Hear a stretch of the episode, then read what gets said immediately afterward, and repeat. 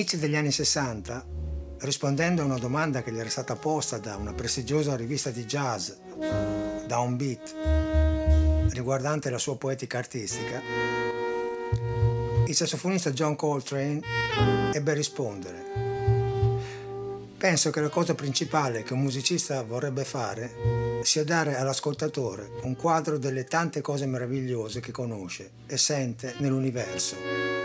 Questo è ciò che la musica è per me. Una delle maniere di dire che l'universo in cui viviamo, che ci è stato dato, è grande e bello. Ciao a tutti e benvenuti alla puntata numero 73 di Moliche d'ascolto.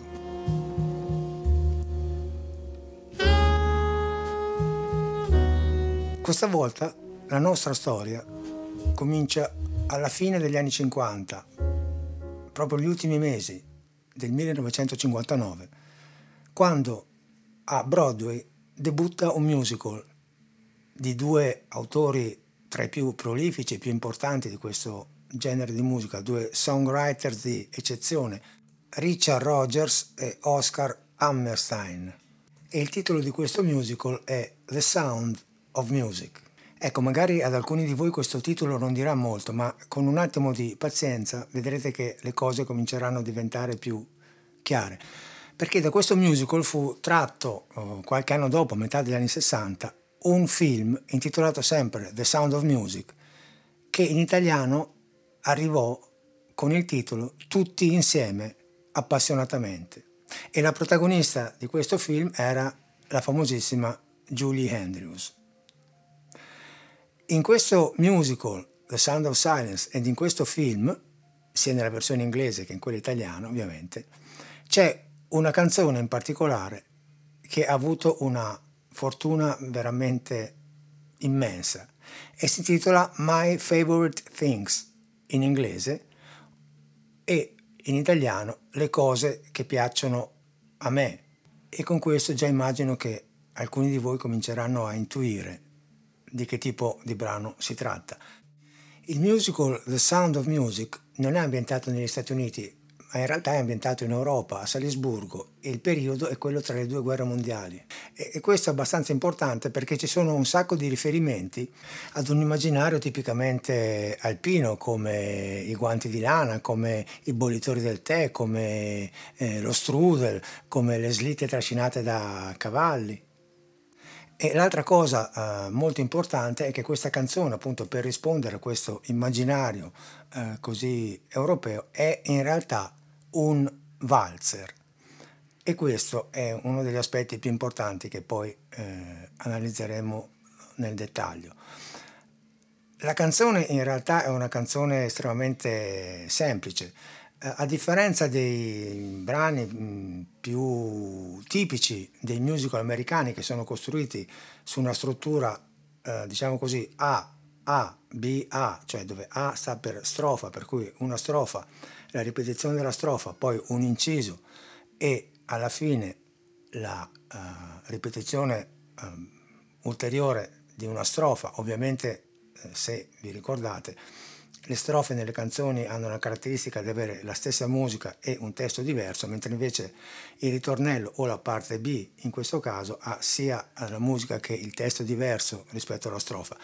Ebbene, questa canzone in realtà, uh, My Favorite Things, ha una struttura abbastanza strana perché in pratica è una A, A, A', B.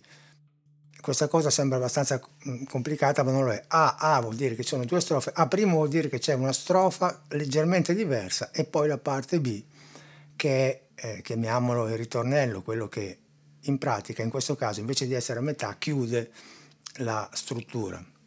E vi dico tutto questo perché poi in realtà eh, anche questo sarà una parte importante delle cose di cui eh, parleremo. A questo punto immagino che molti di voi cominceranno a ricordarsi di che canzone si tratta e comunque questa è My Favorite Things cantata da Julie Andrews nel film. E la scena prevede che Julie Andrews canti questa canzone ai bambini, mentre invece nel musical la canzone era spostata molto prima, all'inizio quasi, ed è ambientata in un contesto completamente diverso. Ma comunque la canzone adesso comincia. Kittens, Questa è la prima A. Warm woolen mittens, brown paper packages tied up with strings. These are a few of my favorite things. La seconda A, cioè questo è un piccolo intermezzo, poi adesso c'è la seconda A. Green colored ponies and crisp apple strudels, doorbells and sleigh bells and schnitzel with noodles, wild geese that fly with the moon on their wings. These are a few of my favorite things. Qua c'è la terza A che noi abbiamo chiamato prima A primo. Blue satin sashes, snowflakes that stay on my nose and eyelashes, silver white winters that melt into springs. These are a few of my favorite. E qua c'è la parte B. When the dog bites, when the bee stings, when I'm feeling sad, I simply remember my favorite things, and then I don't feel so bad. Ecco la versione in italiano eh, racantata da Tina Centi, il testo è Gocce di pioggia sul verde dei prati, sciarpe di lana, guantoni felpati, più che il sapore e il colore del tè, ecco le cose che piacciono a me e la parte B diciamo è se sono triste, infelice e non so il perché, io penso alle cose che amo di più e torna il seren per me. E come avete potuto sentire, o come magari vi ricordavate, è una canzoncina molto allegra, leggera, spiritosa. E ad un ascolto così eh, un po' superficiale è difficile rendersi conto di come questo brano sia stato preso poi all'inizio degli anni 60 da un musicista così eh, importante nel mondo del jazz come John Coltrane e, e così anche impegnato da un punto di vista sia eh, musicale che voglio dire per la sua eh, poetica e anche il suo aspetto spirituale religioso come mai questo musicista appunto abbia preso questo mh, brano e l'abbia fatto diventare eh, uno standard eh, universalmente eh, riconosciuto, apprezzato e che ha avuto poi tantissime altre interpretazioni da parte non solamente di jazzisti ma anche di musicisti di musica diciamo così leggera, resta un po' difficile da capire. In realtà eh, John Coltrane, che era un, un genio, un- uno dei più grandi musicisti di jazz del Novecento, eh, aveva la vista e l'udito molto lungo perché questo brano ha delle caratteristiche che lo rendono particolare e unico. La prima di queste caratteristiche è, come avete magari potuto notare, che questo brano in realtà è un valzer, per cui ad esempio nel jazz eh, il ritmo in tre che è tipico de- del valzer non è eh, usatissimo perché la stragrande maggioranza dei pezzi jazz sono, eh, hanno un ritmo in, in- in quattro quarti, in quattro movimenti. E ehm, la cosa però importante è che nel musical e nel film il, eh, il brano ha un ritmo tipico di valzer, diciamo così, eh, europeo, che mh, tradotto molto semplicemente è questo. 1, 2, 3, 1, 2, 3, 1, 2, 3,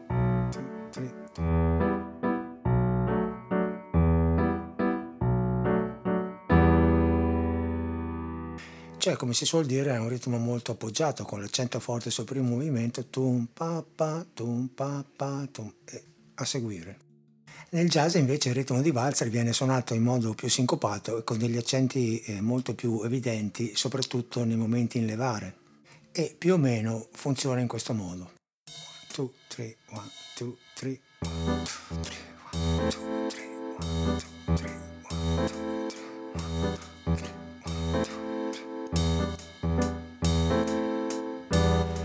andamento completamente diverso sia come intenzione che come risultato.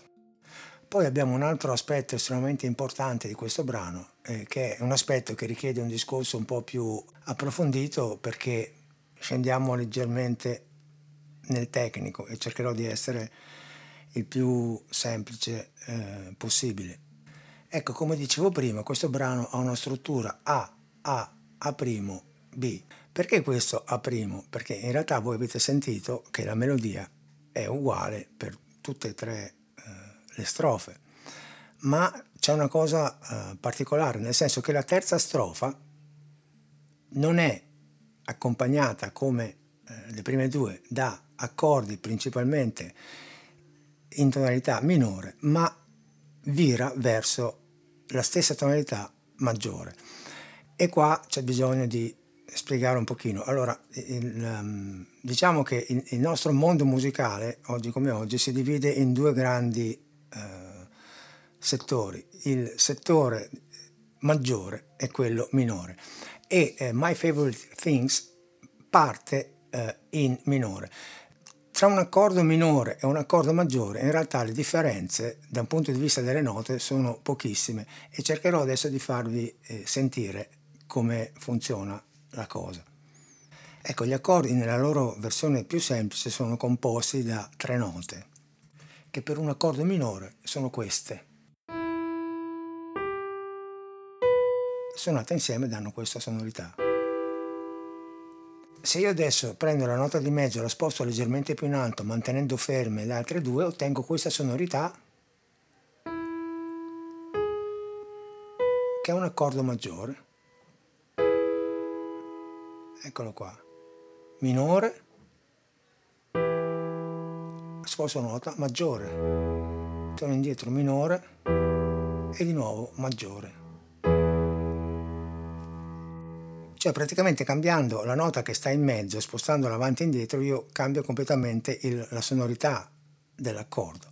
Ecco, My Favorite Things ha le prime due strofe in minore e la terza in maggiore. E qualcuno potrà dire, ma com'è possibile questo eh, cambio? C'è una melodia sopra, no? Ecco, è possibile perché la melodia di questo brano tocca un sacco di note, ma non tocca mai all'inizio quella nota che sta in mezzo all'accordo che è quella che determina il fatto che l'accordo sia maggiore o minore, per cui eh, può essere una melodia che può essere suonata sia su un accordo minore, in questo caso di B minore, sia nella terza strofa, nella terza A, su un accordo di B maggiore. E adesso vi faccio sentire solamente eh, la melodia estrapolata sulle due tipi di accordi e vi potete rendere conto della differenza. Ecco, questa è la melodia che parte sull'accordo minore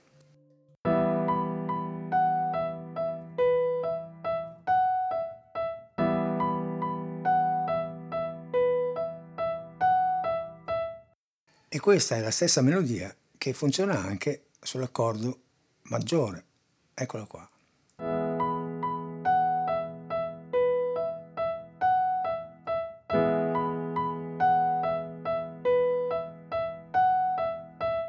Ovviamente questo fatto diventa molto interessante, molto intrigante per un improvvisatore jazz come John Coltrane anche perché gli permette di passare da un mondo maggiore a un mondo minore mantenendo la nota, eh, diciamo così, fondamentale uguale, e attuando un interscambio molto interessante con i musicisti che eh, collaborano con lui, che sono in questo caso il pianista McCoy Tyner, eh, poi Steve Davis al contrabbasso e il vulcanico Elvin Jones alla batteria che hanno collaborato con John Coltrane non solamente in questo brano ma in tutto il disco che comunque prende il nome da My Favorite Things ed è uno degli album più importanti eh, per quello che riguarda la musica jazz della seconda metà del Novecento. E l'inizio di questa versione così particolare ci dà già un'idea del mondo sonoro di questo brano. Ecco, da questa intro si capisce già qual è l'approccio ritmico, molto pulsante. Ecco, questo è il jazz waltz di cui parlavo prima. Qua parte il tema.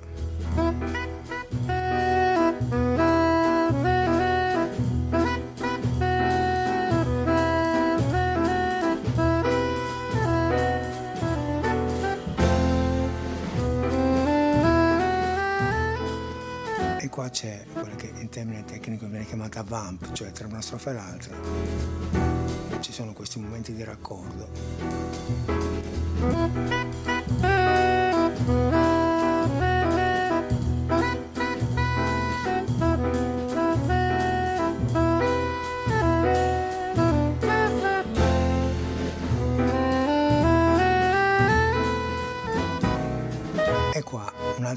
Si sposta, sentite, verso il maggiore.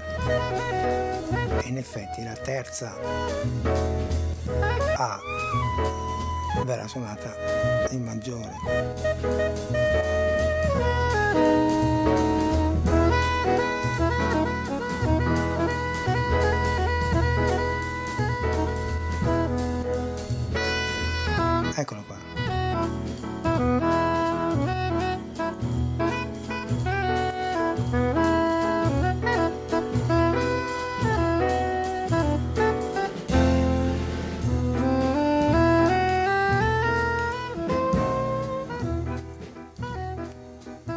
Ecco, ci sono eh, molte cose che si possono già eh, dire rispetto a questo inizio. Intanto avete potuto notare come c'è una fissità proprio uh, di fondo, armonica, nel senso che uh, il contrabbassista praticamente continua a suonare la stessa nota, che è la nota uh, fondamentale del brano, incurante dei cambi di, degli accordi di Michael Tanner, che è il pianista.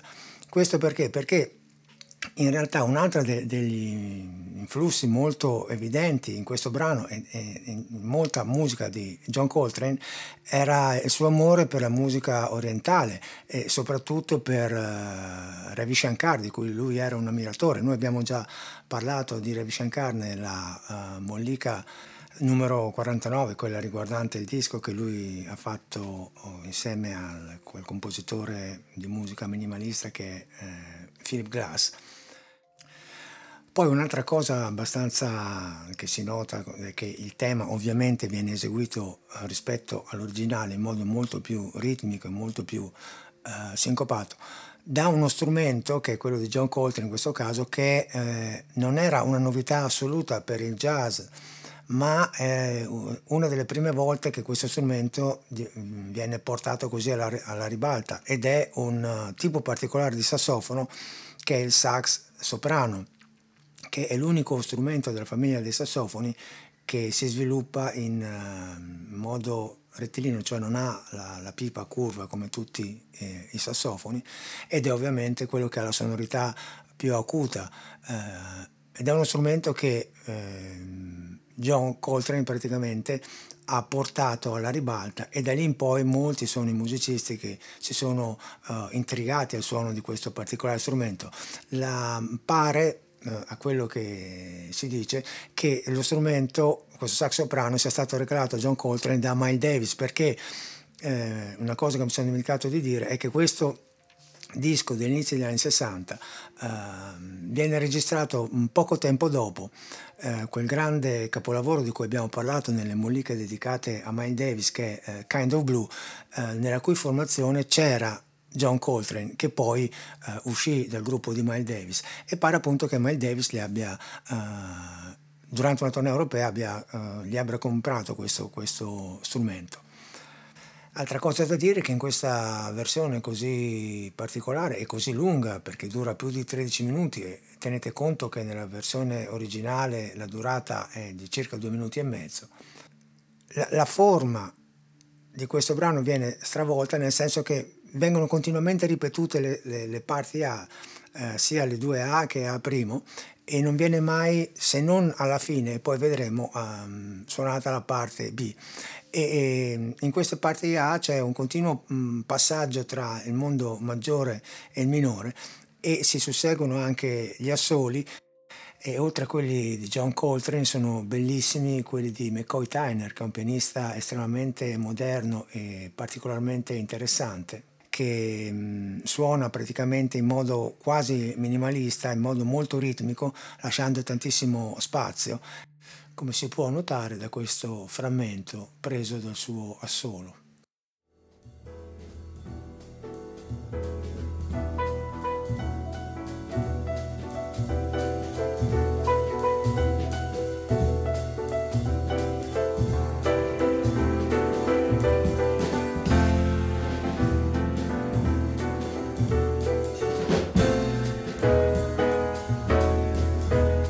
Ecco, sentite queste frasi solamente ritmiche quasi.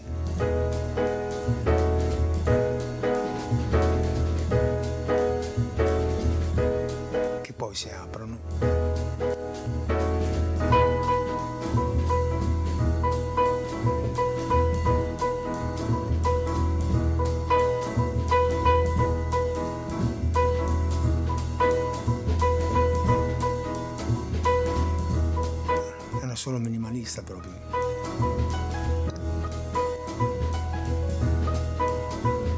Bellissima questa parte.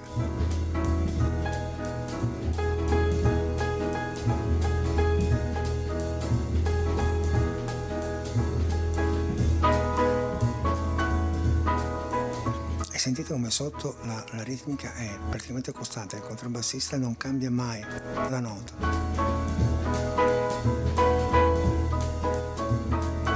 Diventa qualcosa di veramente quasi ipnotico, ehm, orientale come, come idea, no? l'amore per la musica di Ravi Shankar quasi si sente proprio nella costruzione e nell'esecuzione di questo brano.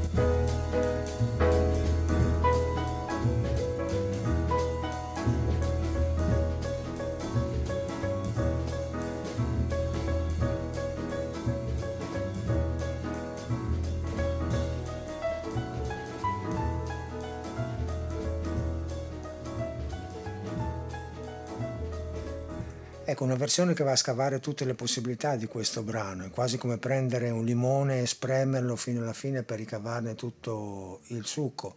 E lo stesso Coltrane ha dichiarato in un'intervista questo valzer è fantastico. Se lo suoni lento senti un elemento di gospel che non è per niente sgradevole. Se lo suoni veloce possiede altre innegabili qualità. È molto interessante scoprire un terreno che si rinnova a seconda dell'impulso che gli dai. E questa è la quintessenza, diciamo così, della, della, non solo della musica jazz, ma anche di tutta la musica uh, improvvisata, cioè il fatto di prendere un brano e di modificarlo secondo il proprio modo di sentire, secondo la propria eh, conoscenza, secondo la propria sensibilità, il proprio uh, gusto uh, musicale.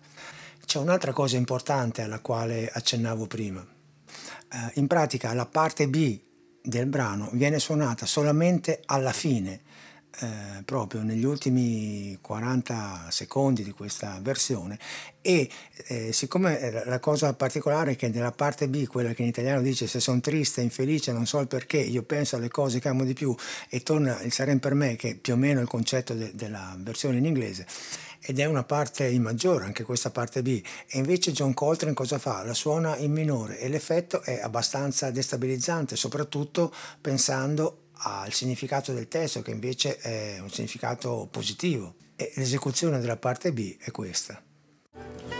Questa è la coda dell'ultima A e qua parte la B.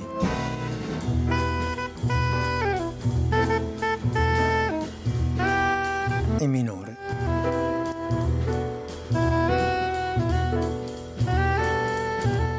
Sentite qua come finisce ripiegando su se stesso.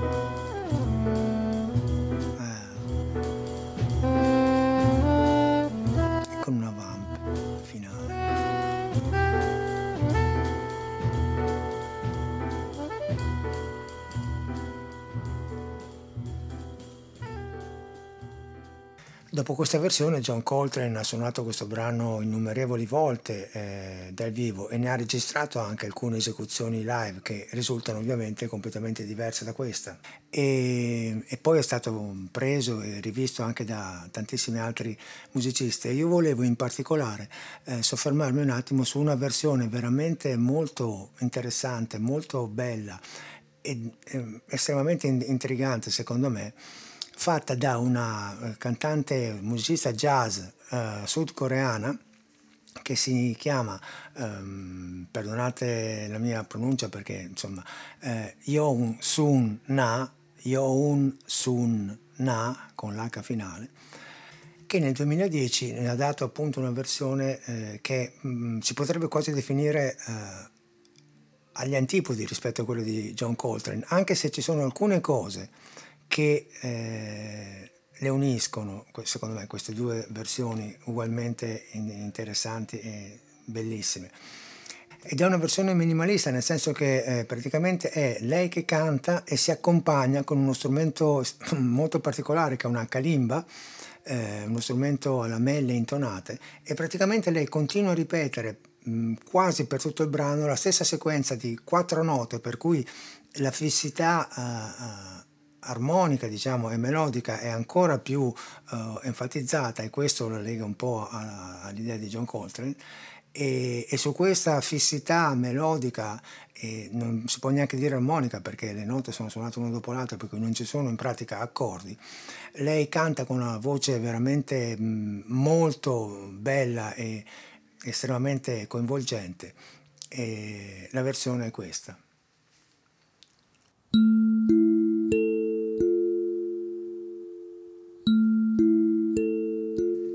queste note vengono reiterate con ogni tanto delle piccole fioriture, ma sono queste. Raindrops on roses and whiskers and kittens.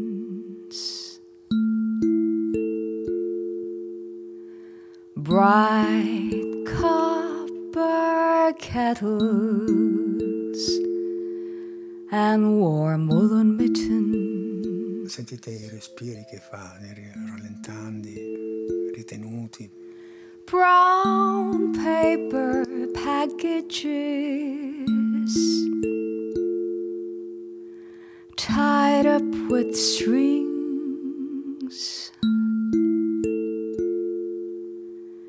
These are a few of my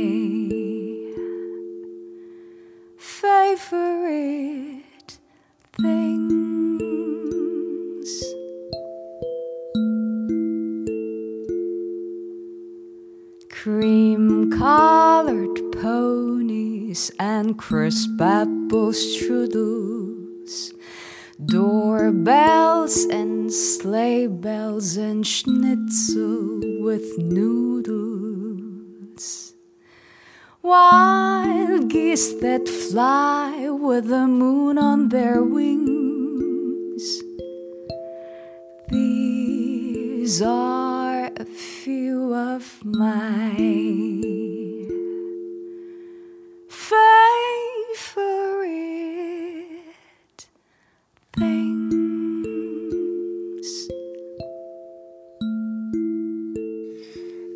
segue la terza eh, A che diciamo non, non cambia dal punto di vista maggiore o minore perché il, tappeto è sempre quello.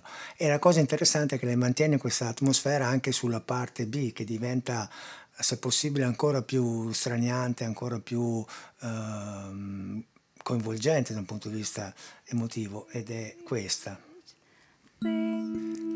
Questa è la coda della terza A e qua parte. When the dog bites, when the bee stings, when I'm feeling sad. I simply remember my favorite things. And then I don't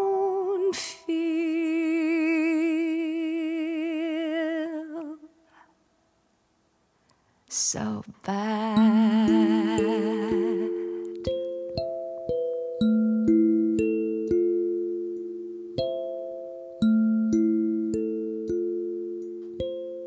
Ecco, la cosa interessante di tutto questo è che è un'ulteriore dimostrazione di quanto mh, lo stesso brano possa essere preso, rivisto, eh, ripensato, suonato e cantato in maniera completamente diversa a seconda delle mh, sensibilità e del, delle capacità e del gusto personale di artisti che hanno anche estrazione eh, culturale eh, così diverse o così lontani nel tempo, perché eh, ricordiamo che la versione originaria era del 59, quella di John Coltrane dei primi anni 60, questa di eh, Yoon Sun Na è eh, del 2010 eh, ed è una ragazza che non era neanche nata quando John Coltrane ha, registrato My Favorite Things. Eh, il bello della musica è proprio questo e, e mi vengono ovviamente in mente le, le parole che, dette da Annie Lennox, ne abbiamo parlato nella scorsa musica, quella dedicata ad un brano, pensate, di Harry Parson della seconda metà del 1600. Ebbene, Annie Lennox ha detto uh, che lei si sente genre fluid, cioè eh, ama tutti i generi di musica eh, se secondo lei sono interessanti e, e hanno uh, un uh, valore artistico. Ecco, questi due eh, esempi di My Favorite Things sono diametralmente opposti, anche se c'è un filo, sottile filo che li lega, ma sono ugualmente interessanti e testimoniano quanto sia eh, bello andare a scavare e trovare all'interno di un brano musicale dei significati che a volte anche gli stessi autori non ci hanno visto. Detto questo, ciao a tutti e al solito fatti bravi.